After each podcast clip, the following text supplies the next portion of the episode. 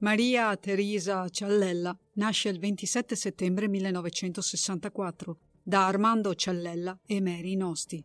Sono una famiglia unita e religiosa e membri attivi della Chiesa Cattolica Romana di San Domenico. Maria è brillante, atletica e tranquilla. Adora andare ai concerti con la sua migliore amica Lily Murray e la sua band preferita sono i The Grateful Dead. Nel 1981 Maria è all'ultimo anno di liceo e frequenta la Brick Memorial High School. Le sue materie preferite a scuola sono arte e inglese. Il suo sogno è quello di frequentare il South Carolina College per studiare musica dopo essersi diplomata al liceo. È il 31 ottobre del 1981. La notte di Halloween è finalmente arrivata. Quella sera Maria chiede alla madre un dollaro prima di uscire di casa e recarsi al Brick Township nel New Jersey con un'amica. La madre di Maria ha solo una banconota da 10 dollari e le dice di provare a chiedere a suo padre. Mentre esce dalla porta, suo padre le dice di tornare presto e le augura una buona serata. L'uomo non poteva immaginare che quella sarebbe stata l'ultima volta che avrebbe visto sua figlia viva. Sono le 18.30, le temperature cominciano a scendere quando la diciassettenne Maria lascia la sua casa per recarsi a una festa di Halloween sulla spiaggia. Indossa una giacca di pelliccia bianca, pantaloni beige, gilet di jeans, occhiali colorati e mocassini. Passano le ore e Maria non torna a casa all'ora stabilita con il padre. I suoi genitori per quella sera lasciano correre. D'altronde è la sera di Halloween e probabilmente la figlia non si è resa conto dell'ora.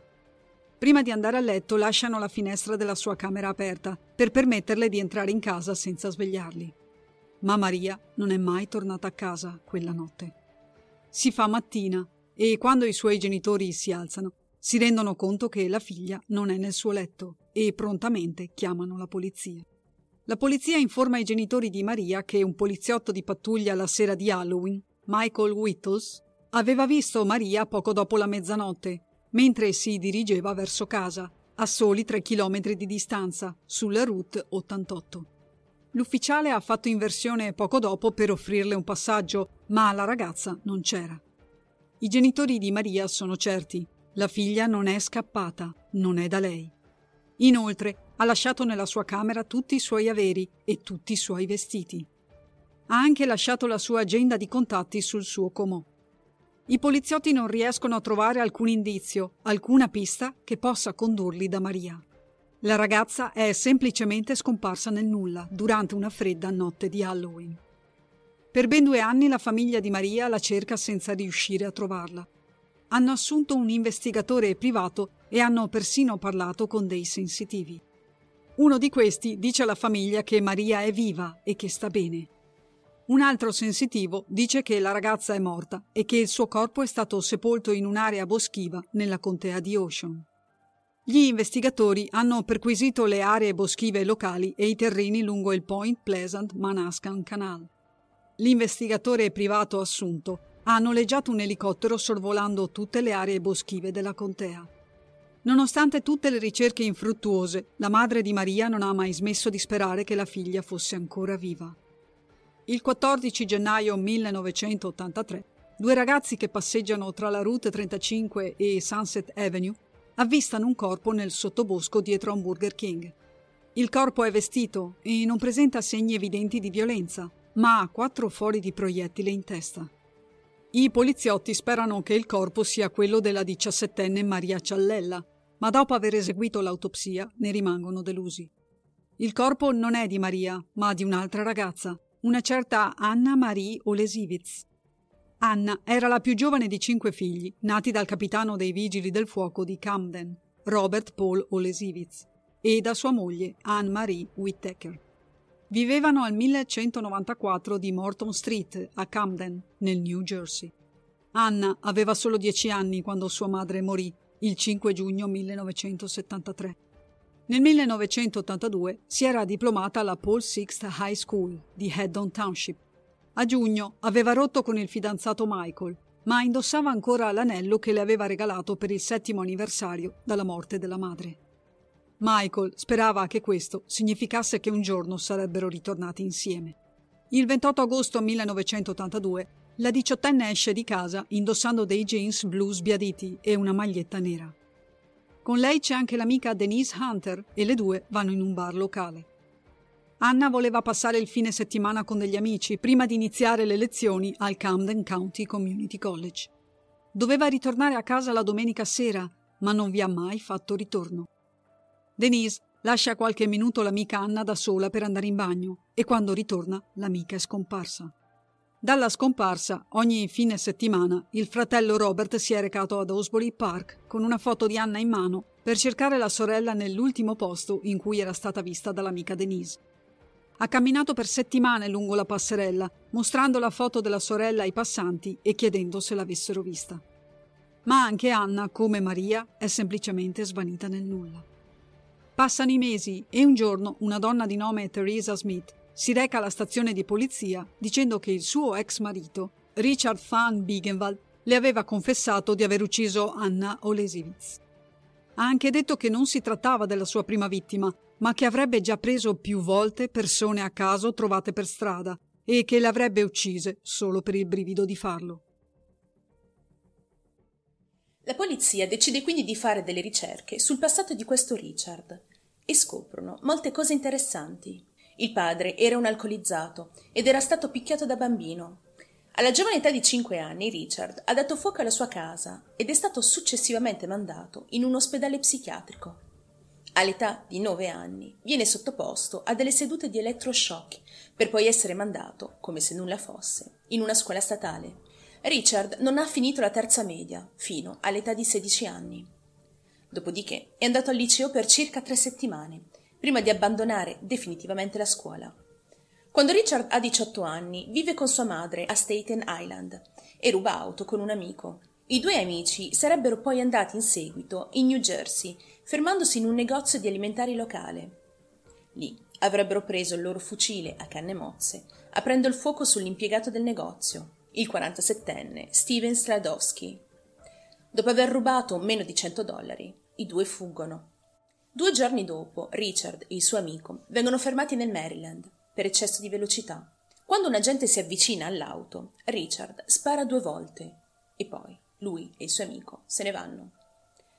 Più tardi quel giorno vengono fermati una seconda volta per eccesso di velocità e mentre l'ufficiale si avvicina al veicolo, Richard spara di nuovo due colpi, mancando questa volta il suo bersaglio, permettendo quindi all'ufficiale di rispondere al fuoco. Richard viene colpito e mentre cerca di ricaricare la pistola, l'ufficiale corre verso di lui, togliendogli la pistola di mano con un calcio.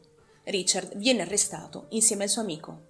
Durante la custodia, l'amico di Richard parla alla polizia dell'omicidio di Steven, avvenuto nel negozio di alimentari. Vengono entrambi accusati di omicidio di primo grado. Richard viene condannato all'ergastolo, con la possibilità di richiedere una libertà vigilata, e il suo amico viene condannato a 25 anni di reclusione. Mentre si trova in prigione, Richard incontra Darren Fitzgerald, incarcerato per rapina a mano armata. Richard è stato rilasciato dopo aver scontato soltanto 17 anni, nel 1974. Dopo il suo rilascio, ha svolto lavori saltuari e ha incontrato una bella sedicenne di nome Teresa Smith, una vicina di casa della madre. Nel 1977 si è fidanzato con la ragazza. I suoi genitori ne rimangono scioccati quando scoprono la loro relazione. In questo periodo Richard non si presenta agli appuntamenti col suo agente di custodia ed era anche sospettato di aver abusato fisicamente di una ragazza. Viene arrestato poco tempo dopo a Brooklyn, nel giugno del 1980, e lì sposa la sua Teresa. Le accuse di violenza sono state ritirate dopo che la vittima non è riuscita a identificarlo formalmente, ma Richard ha comunque scontato sei mesi per violazione della libertà vigilata. Una volta rilasciato, si trasferisce in un appartamento con la sua Teresa ad Osbury Park, nel New Jersey. Dopo aver appreso del passato di Richard, i poliziotti decidono di perquisire la sua casa e lì trovano varie pistole, una mitragliatrice, della marijuana, un serpente vivente e planimetrie di varie attività commerciali locali. La polizia arresta per primo un certo Fitzgerald, amico e proprietario della casa in cui Richard viveva e l'uomo ci mette poco per confessare tutto. Dice che Richard gli aveva mostrato un corpo all'interno del garage, dicendo che era stata uccisa per motivi di lavoro. Fitzgerald ha anche indicato alla polizia l'ubicazione di altri due corpi sepolti in New Jersey. Uno di questi era quello della diciassettenne Betsy Bacon. Betsy è stata vista per l'ultima volta alle 11 di sera del 20 novembre del 1982, dopo aver detto alla madre che sarebbe andata in un negozio 7-Eleven sulla Route 71 per comprare delle sigarette. Il secondo corpo apparteneva al 34enne William J. Ward, un presunto spacciatore di droga, scomparso tra il 21 e il 22 settembre 1982. Infine Fitzgerald conduce gli investigatori nel cortile della madre di Richard, Sally Bienwald. Lì la polizia trova il corpo di un'altra donna. Il corpo era stato tagliato in tre pezzi e sepolto in sacchetti di plastica nel cortile. I vestiti ed effetti personali della vittima non sono mai stati ritrovati. Inoltre non ci sono prove a sostegno di un possibile abuso. Dopo aver eseguito un'autopsia sul corpo, il medico legale ha confermato che questi resti appartenevano a Maria Cialella, scomparsa la notte di Halloween del 1981. In quella stessa fossa, poco profonda, insieme a Maria vengono trovati i resti di un'altra ragazza, Deborah Osborne, di soli 17 anni. La ragazza era scomparsa da un bar a Point Pleasant, nel New Jersey, nell'aprile precedente. Nel 1983 Richard viene processato e dichiarato colpevole dell'omicidio di Anna Marie e viene condannato a morte. Viene poi condannato in un secondo processo per l'omicidio di William J. Ward, dichiarandosi inoltre colpevole dell'omicidio di Maria Cialella e Deborah Osborne. Richard viene condannato all'ergastolo per ciascuno di questi omicidi, ma non per l'omicidio di Betsy Bacon. Fitzgerald ha patteggiato con il procuratore, scontando soltanto tre anni al posto di cinque. Richard muore in prigione nel 2008, all'età di 68 anni.